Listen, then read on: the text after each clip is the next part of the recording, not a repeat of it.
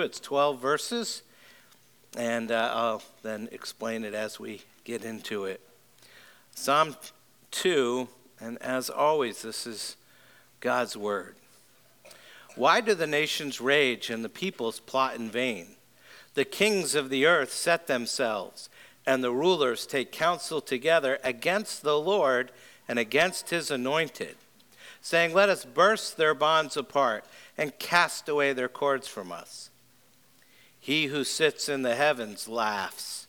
The Lord holds them in derision. Then he will speak to them in his wrath and terrify them in his fury, saying, As for me, I have set my king on Zion, my holy hill. I will tell of the decree.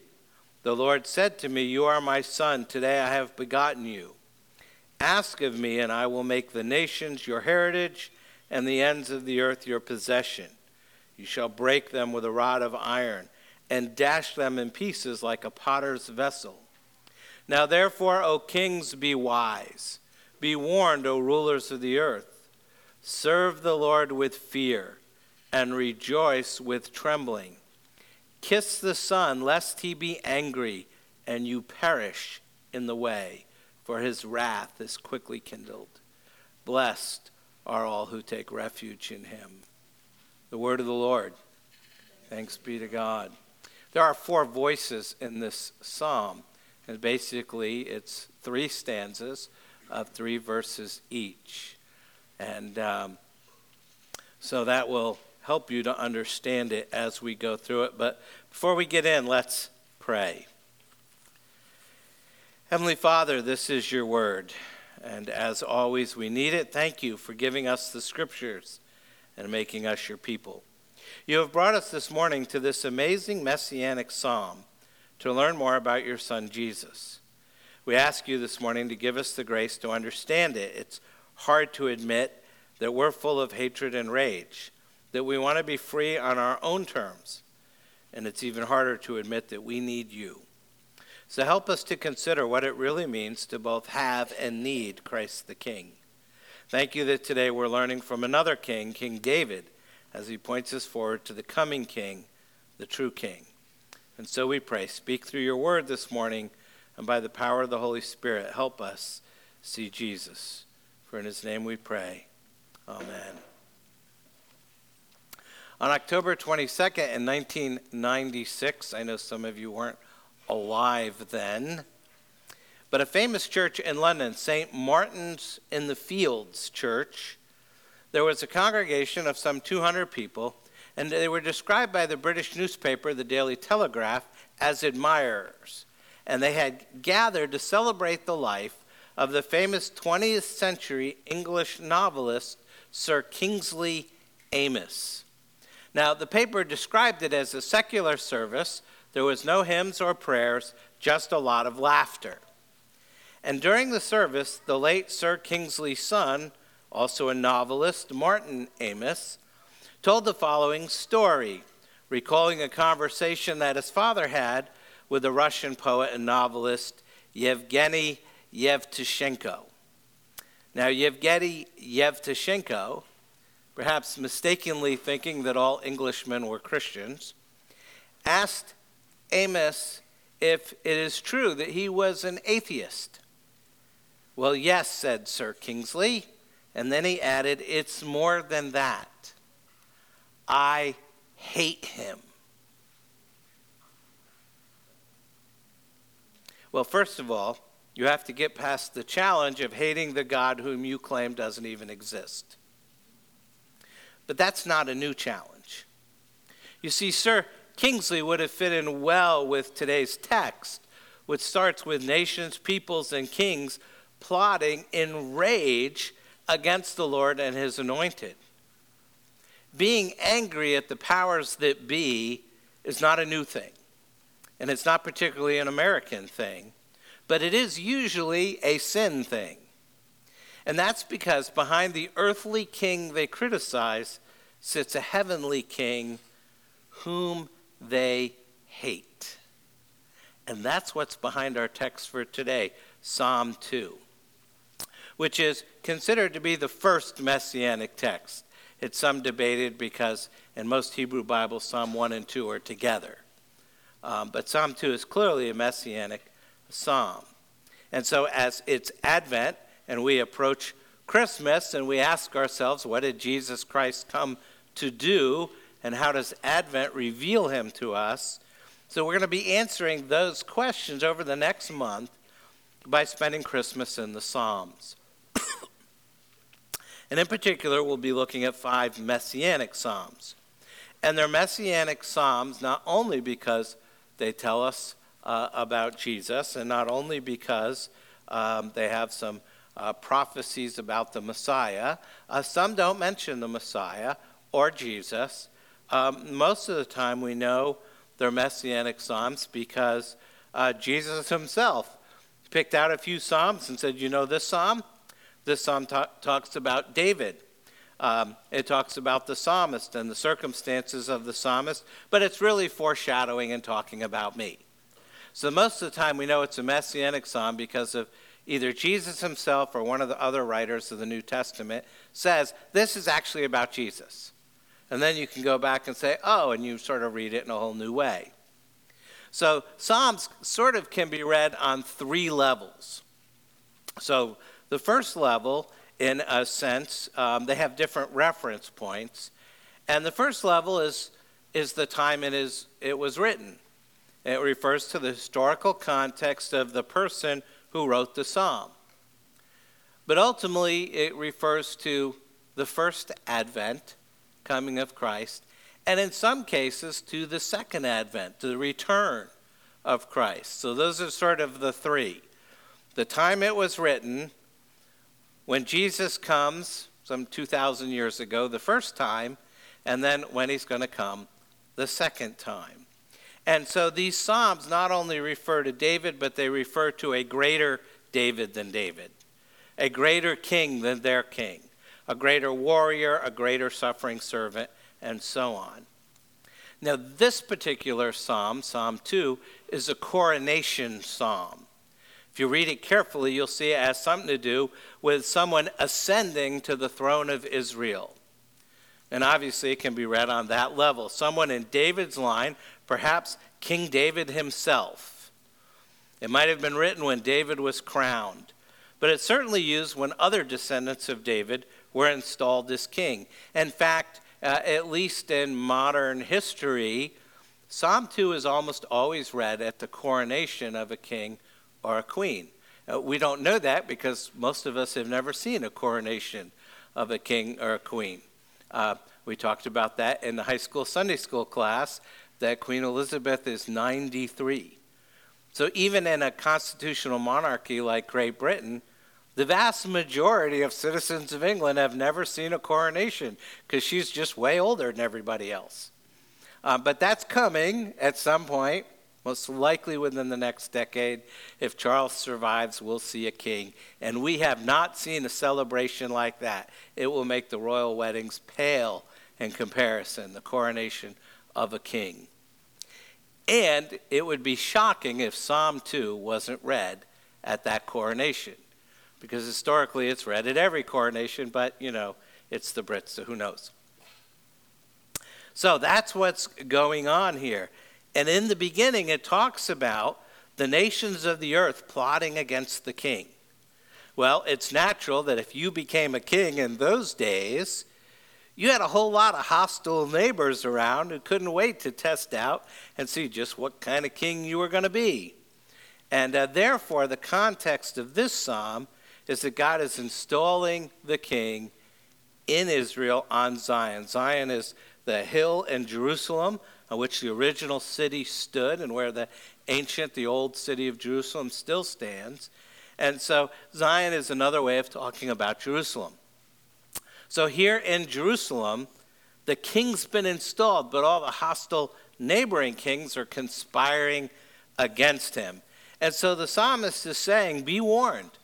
God is with him. God is with this king. God is going to take care of him. So, at one level, that's how we need to read the psalm.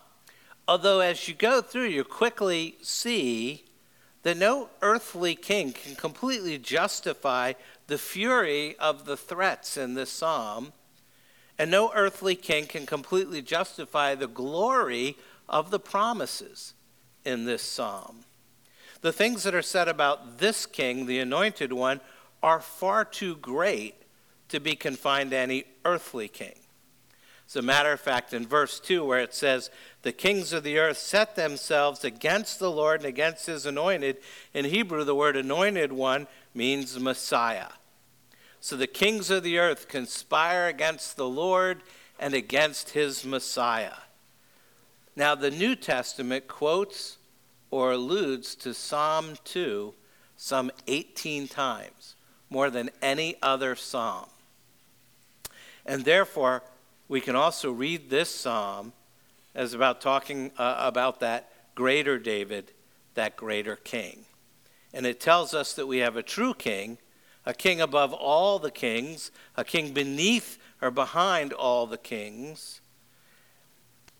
But as we get into it, the Bible's teaching us that the natural heart of every person hates the true king, just like Sir Kingsley Amis.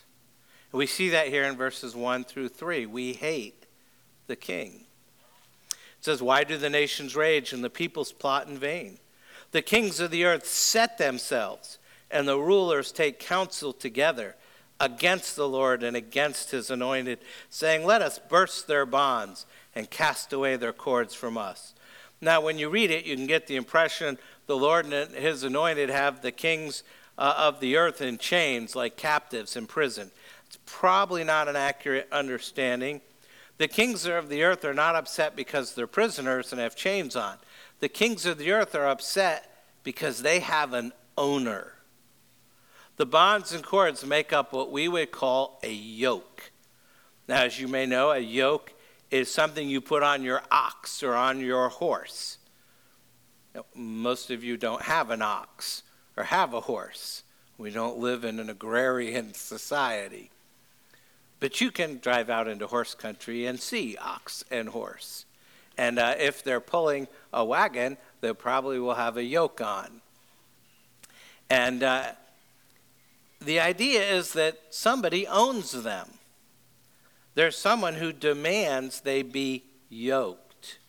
There's someone who demands that because they've been created, the Creator has rights over them. That's what these people, uh, they want nothing to do with that. They say, I want to be my own. And I think verse 3 is showing us that's the basic impulse of every human heart. The Bible is teaching us that deep down, our natural self, we hate the idea of a king. We hate the idea of someone who has rights over us. We hate the idea of a king who has a yoke on us, who says, You belong to me. You are not your own. You have to do as I say. And that's why the Bible's teaching we don't just disbelieve God, we hate him. Now, that may sound harsh, but it shouldn't surprise us. Think back to the beginning of Jesus' life that we're celebrating at Christmas. Upon hearing of the birth of Jesus, Herod immediately begins to plot against him and wants to kill him. Later on, as we've seen in the Gospel of Mark uh, this fall, as Jesus begins his ministry, the religious leaders, the Pharisees, Sadducees, scribes, they all plot to kill him. Think of the plotting of King Herod and then at the end of his life, Pontius Pilate.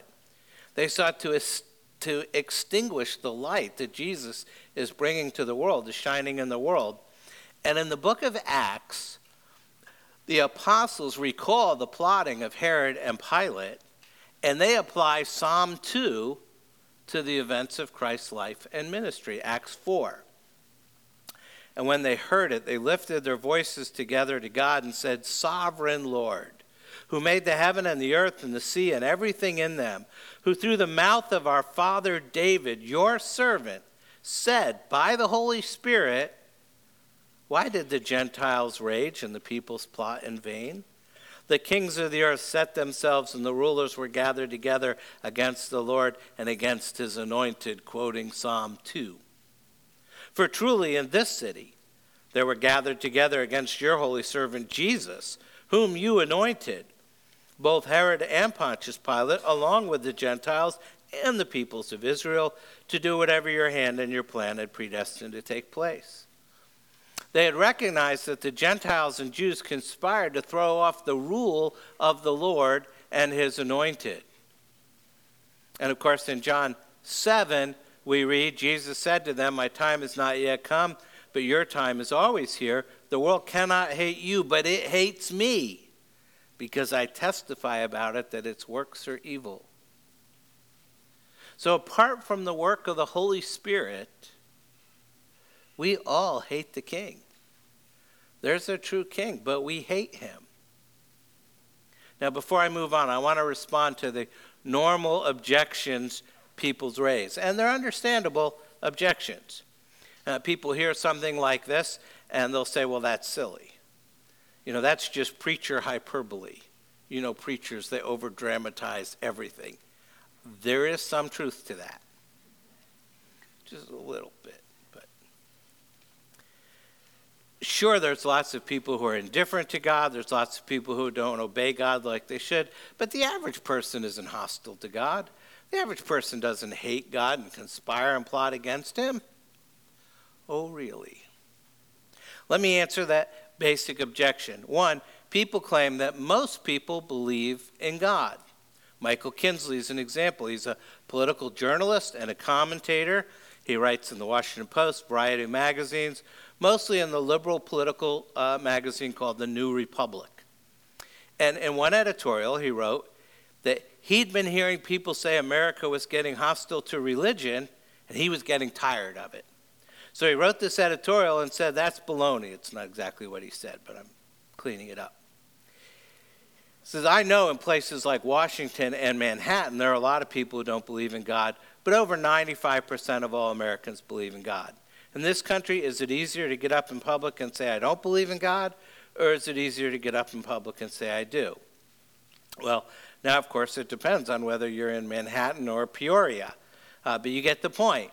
He's saying, hey, it's popular to believe in God. Most people believe in God. People aren't hostile towards God. People aren't hostile towards religion. This is a religious country. But like so many commentators today, he ends up being wrong because he doesn't define his terms or he defines them incorrectly. The Bible doesn't say people are hostile towards the concept of God.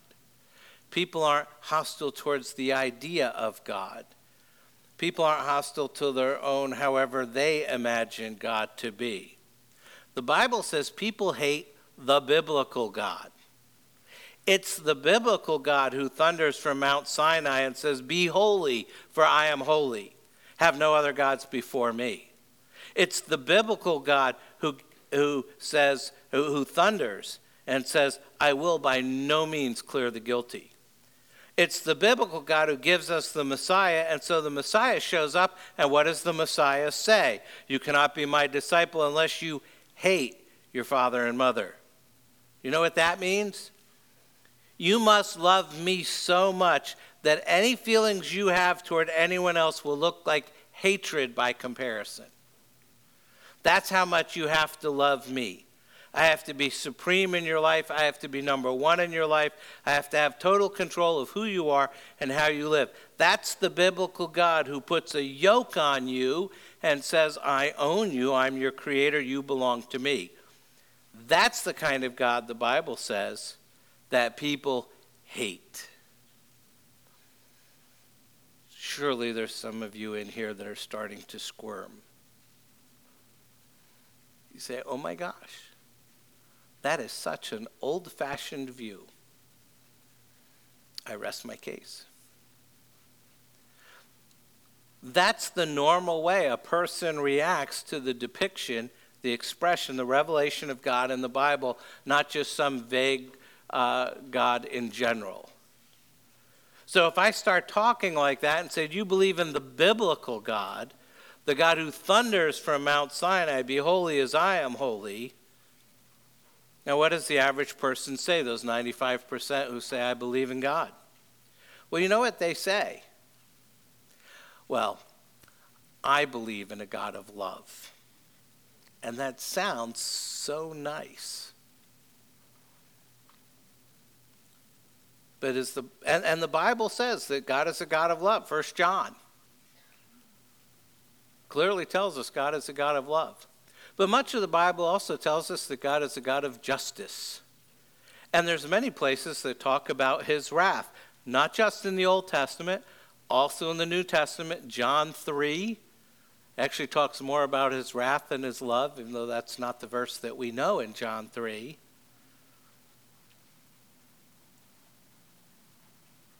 And so, what it means is people are trying to define God how they want to define God. I'll take the love part, but not the justice part. And ultimately, God is the one who gets to define God.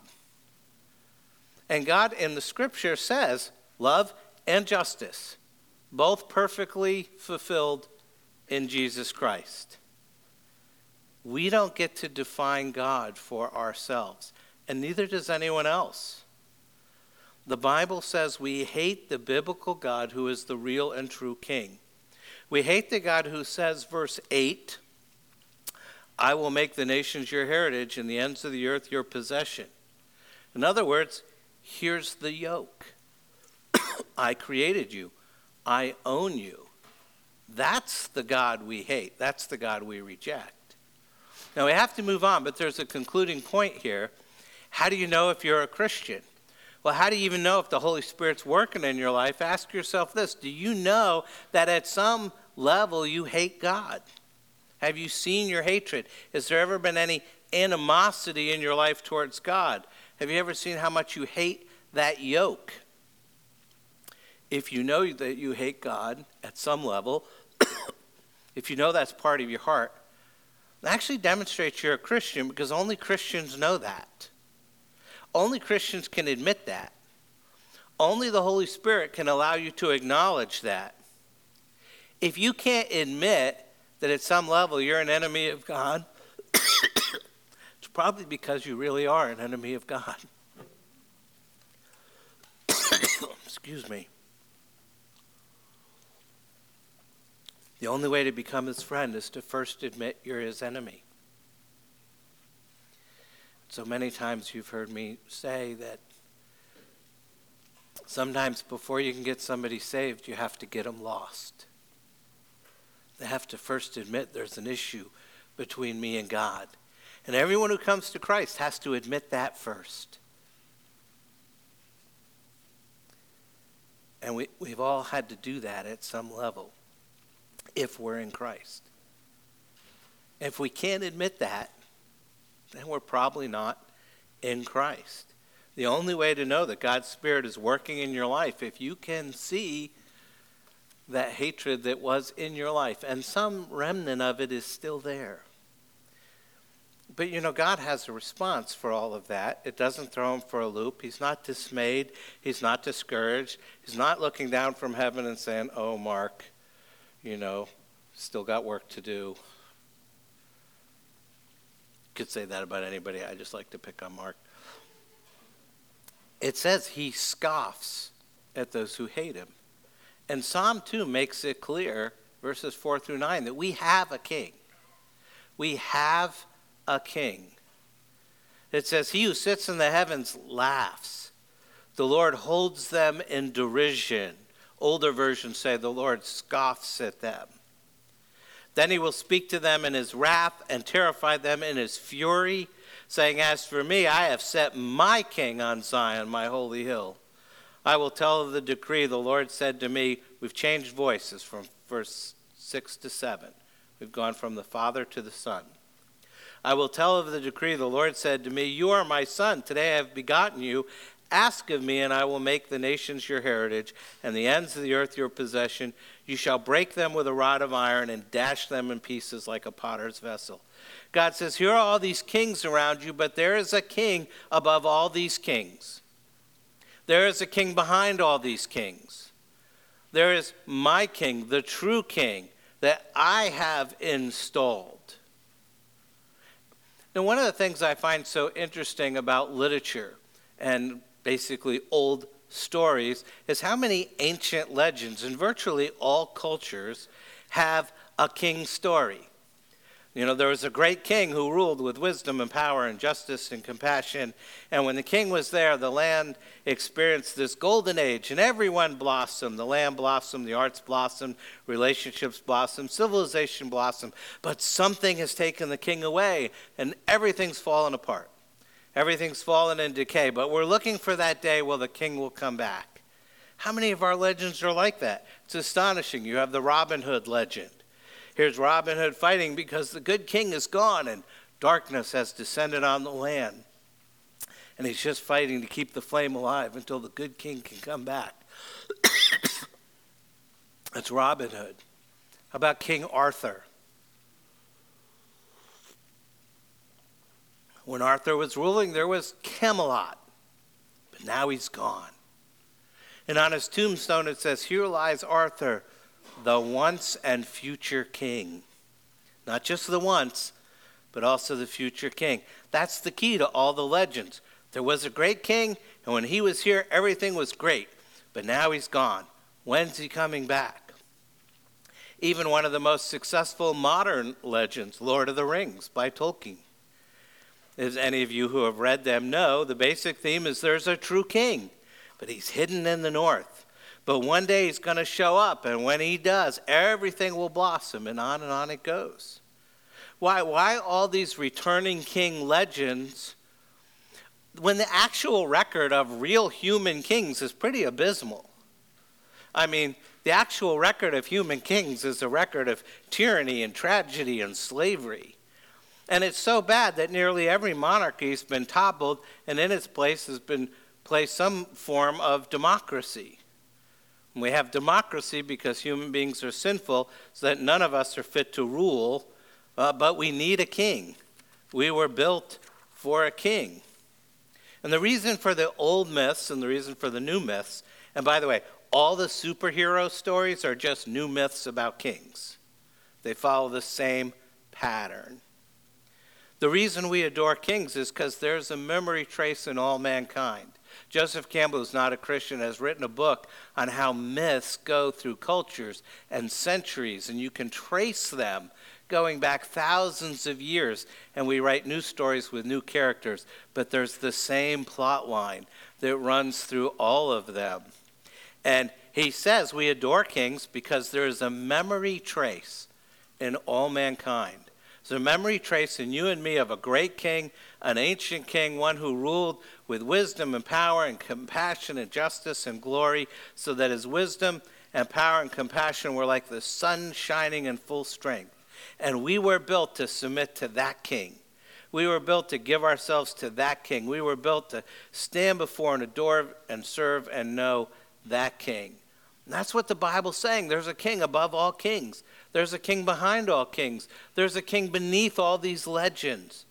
Even the greatest kings are just dim reflections of that memory trace in us of a great king. And if you reject the true king, you'll find a king because you have to. Even if you intellectually reject the idea that there's a true king, you can't reject it ontologically, which means you can't reject it inside in your very being. It's part of who you are. You can't reject it psychologically.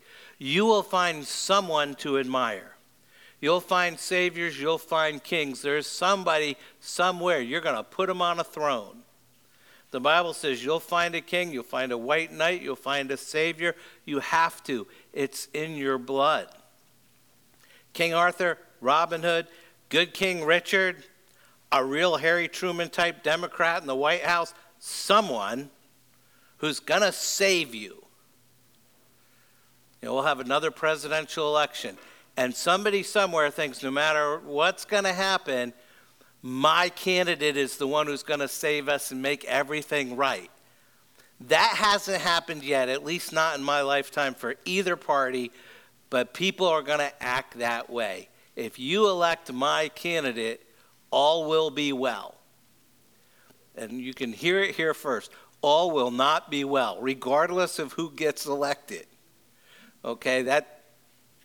But we'll act that way. People will talk that way because they're trying to get your vote and they're good at marketing and sales and all that stuff. But God says, verse 6, As for me, I have set my king on Zion, my holy hill. And then the next verse is really interesting because it's actually verse 7 is the verse from the Psalms that's the most quoted in the New Testament. In Hebrews chapter 1, it says, For to which of the angels did God ever say, You are my son, today I have begotten you?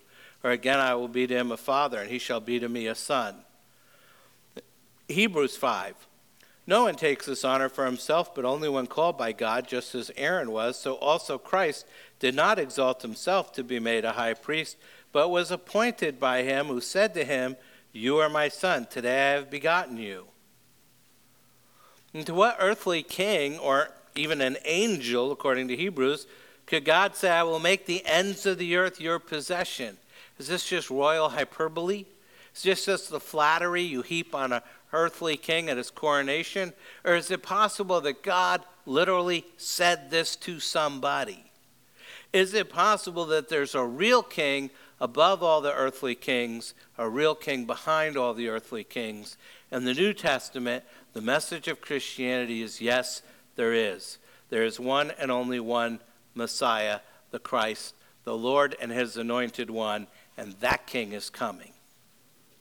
Finally, the last three verses tell us look, if we have the king, but we hate the king, then the only recourse we have is to be persuaded that we need the king.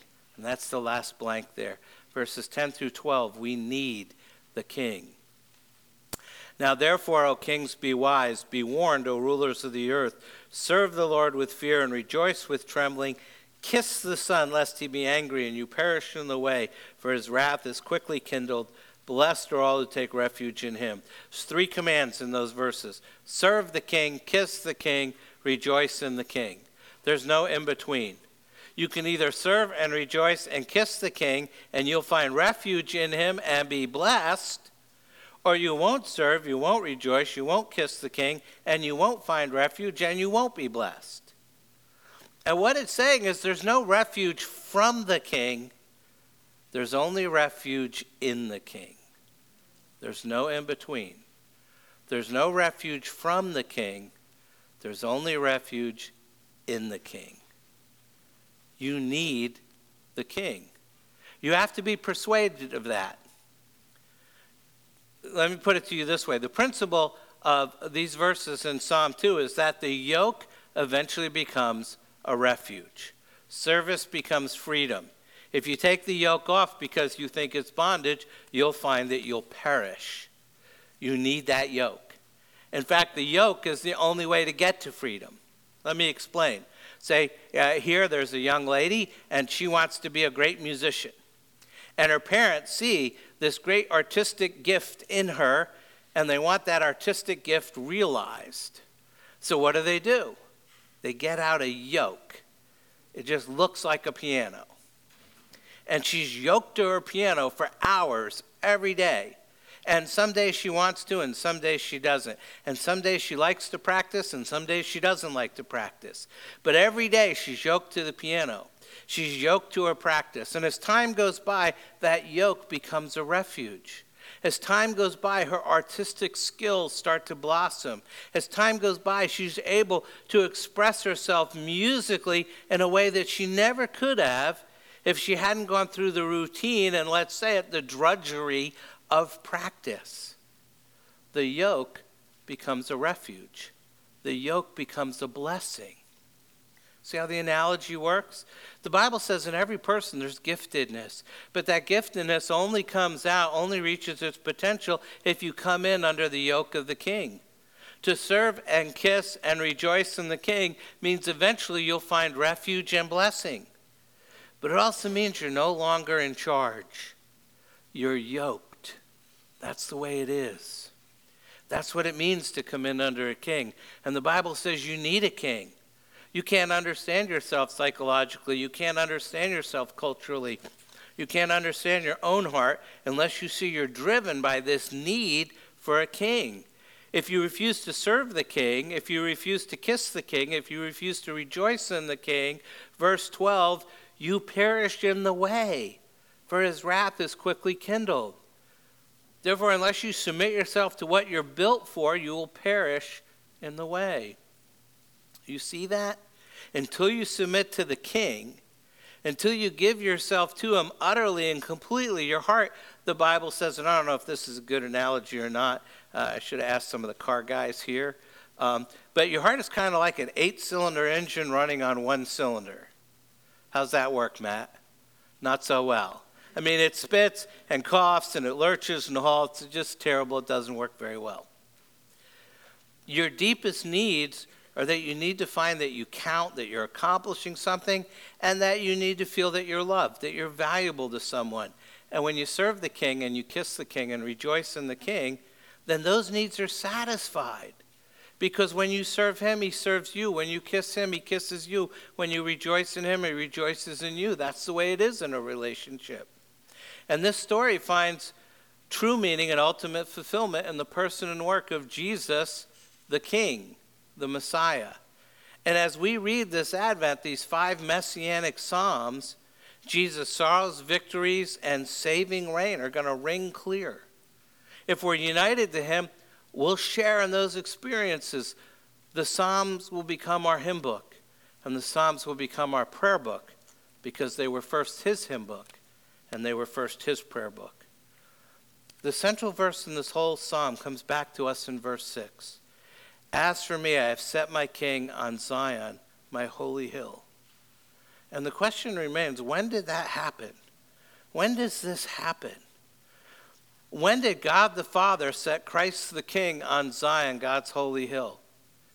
The Apostle Paul actually explains it in the book of Acts, in Acts 13. He says, But God raised him from the dead.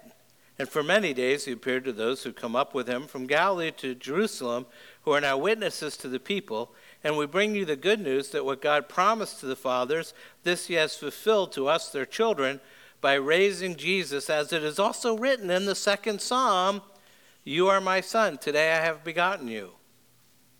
Paul identifies the resurrection as the royal enthronement, the ascension is the coronation. They go together, resurrection and ascension. And the, he is now sitting at the right hand of God.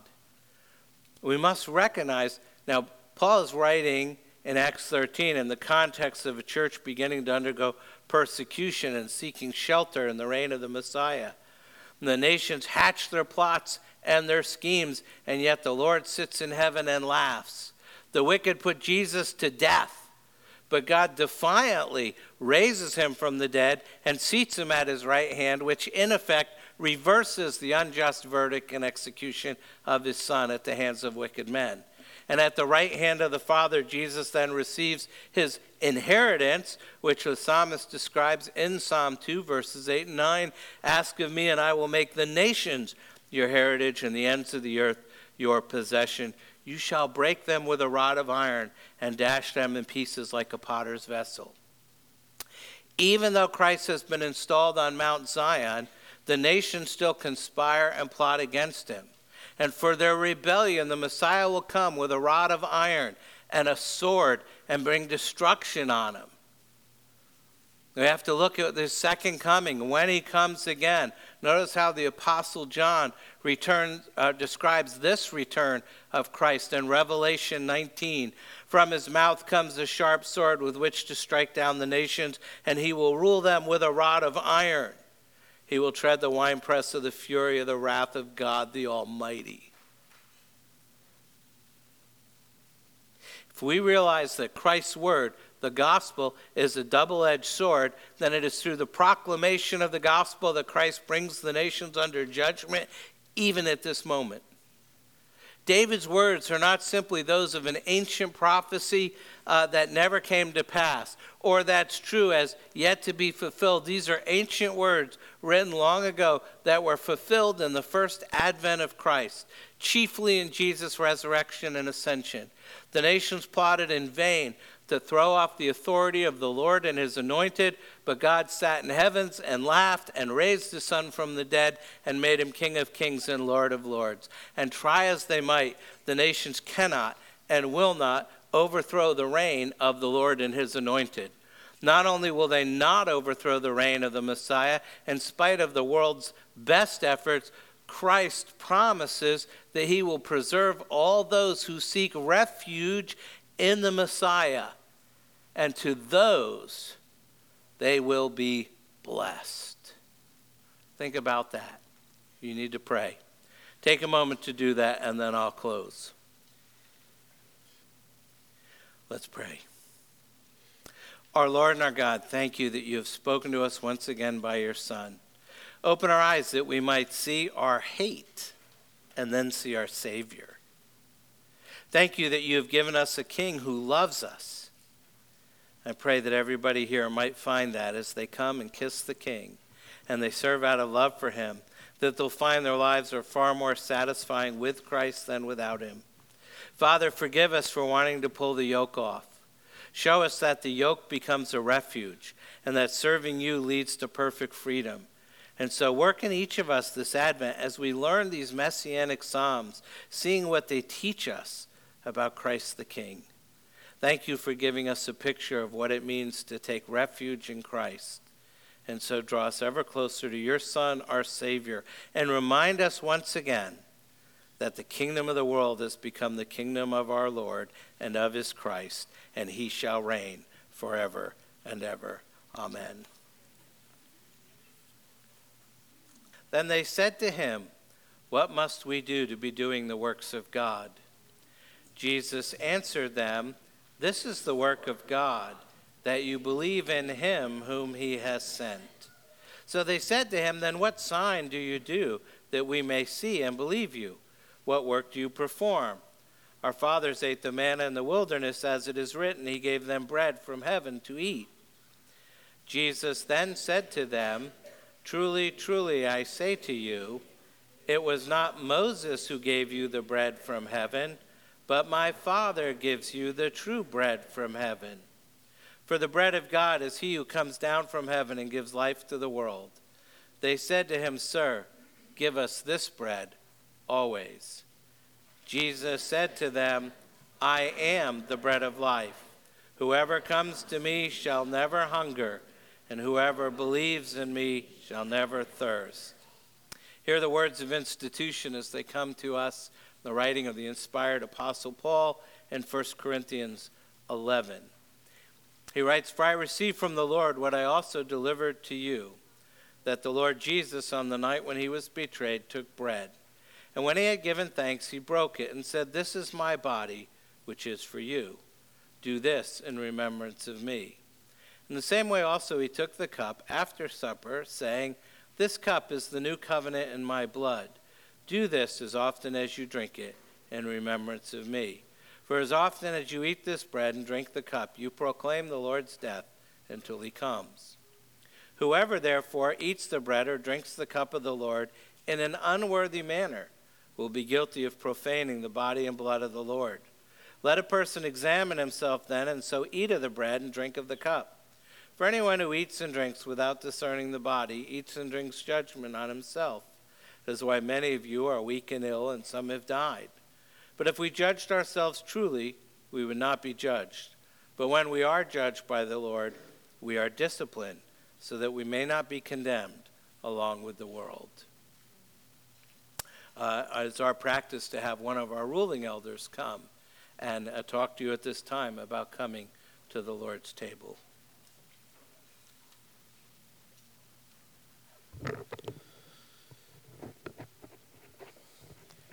As uh, many of you may know, uh, over the past few weeks and months, Frank Wong has been meeting with a group of middle school students uh, in preparation uh, for uh, perhaps joining the church this week.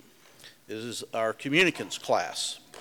And uh, the students will be meeting with us, the session, uh, and they will be given a set of questions that they will need to address and answer.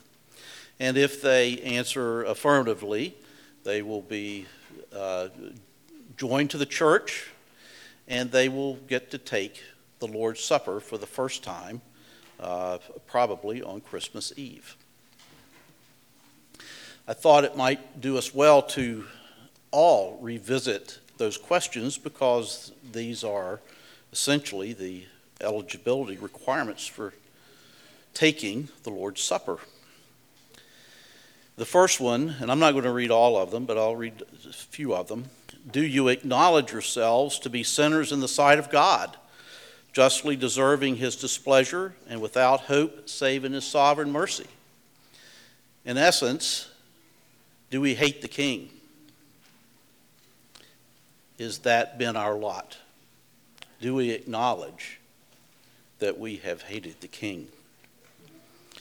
The second question is Do you believe in the Lord Jesus Christ as the Savior of sinners? And do you receive and rest upon Him alone for the salvation as He is offered in the gospel?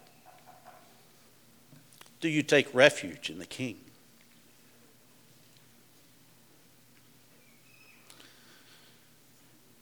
Do you now resolve and promise in humble reliance upon the grace of the Holy Spirit that you will endeavor to live as becomes the followers of Christ? Do we kiss the King?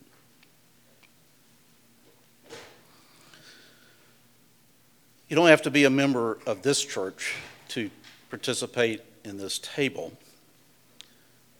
but we do ask that you be a member of a church somewhere or that you're seeking to be a member, acknowledging yourself to be a, a sinner, um, and, and then not only that, but to repent. Scripture plainly tells us that we're all sinners. Repentant sinners are welcome to this table.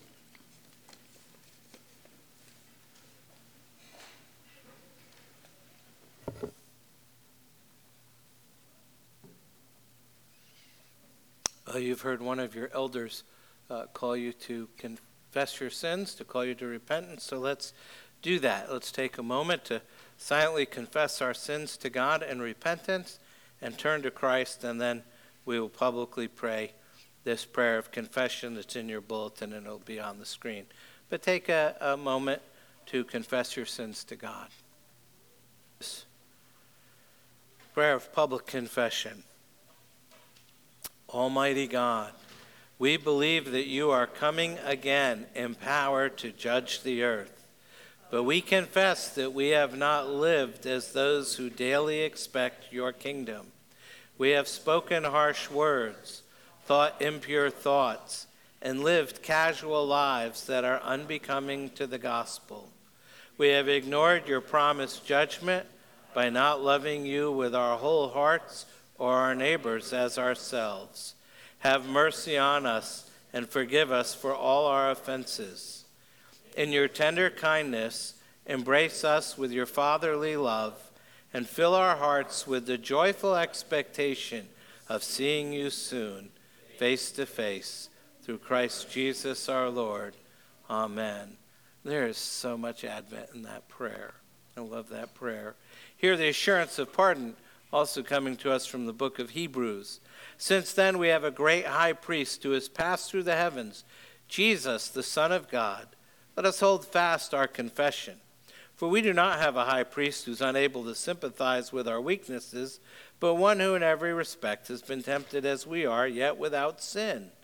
Let us then with confidence draw near to the throne of grace, that we may receive mercy and find grace to help in time of need. Amen. And as we have uh, confessed our sin, let us also profess our faith now. And we'll do that uh, today with the words of Colossians chapter 1. He is the image of the invisible God, the firstborn of all creation. For by him all things were created, in heaven and on earth, visible and invisible whether thrones or dominions or rulers or authorities. All things were created through him and for him. And he is before all things, and in him all things hold together. and he is the head of the body, the church. He is the beginning, the firstborn from the dead, that in everything he might be preeminent.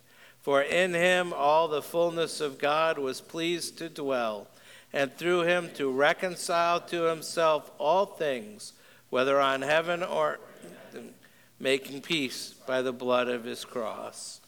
Amen. Amen. If you have not taken communion uh, with us before, um, it is uh, a fairly simple process, but let me explain it. Uh, we will have a number of elders and deacons uh, here at the front uh, and in the middle. And we'll come down that aisle, and the back half will come down the back part, and the front half will come down here. And you'll receive the elements at the side. And then as you come across, there'll be a number of elders and deacons, and just stop and pray with them. You can do that individually, as a couple, a family, with friends. Any way is fine. And uh, we'd love to pray with you. And uh, then just go back to your seat on this side. If they're not real clear what to do, just follow somebody who looks like they know what they're doing. And uh, that would be great. So I would ask all of the elders and deacons to come down uh, at this time. And uh, as they come down, um, let me pray and uh, we'll set aside uh, these elements. Heavenly Father, we thank you for this day.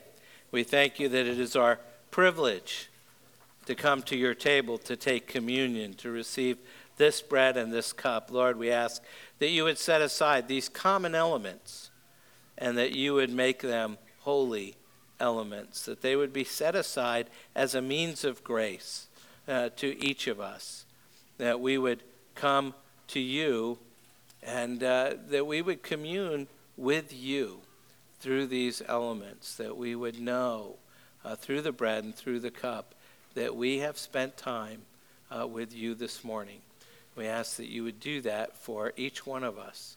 In Jesus' name, amen.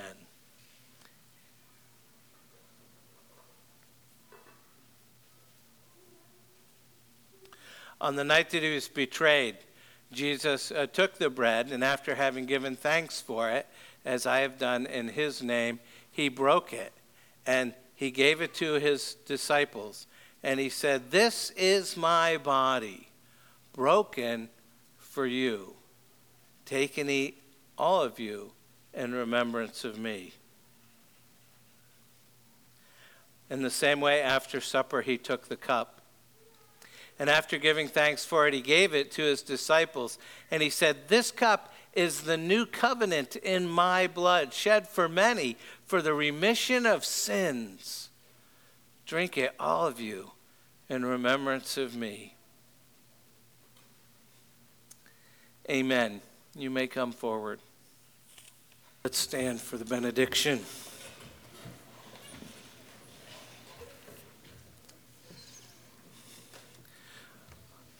with all the talk of being yoked and not liking to be yoked, I thought this verse would be appropriate from Matthew chapter 11. All things have been handed over to me by my Father, and no one knows the Son except the Father, and no one knows the Father except the Son, and anyone to whom the Son chooses to reveal him. Come to me, all who are labor and heavy laden, and I will give you rest. Take my yoke upon you and learn from me, for I am gentle and lowly in heart, and you will find rest for your souls. For my yoke is easy and my burden is light. God bless you. Have a happy Advent.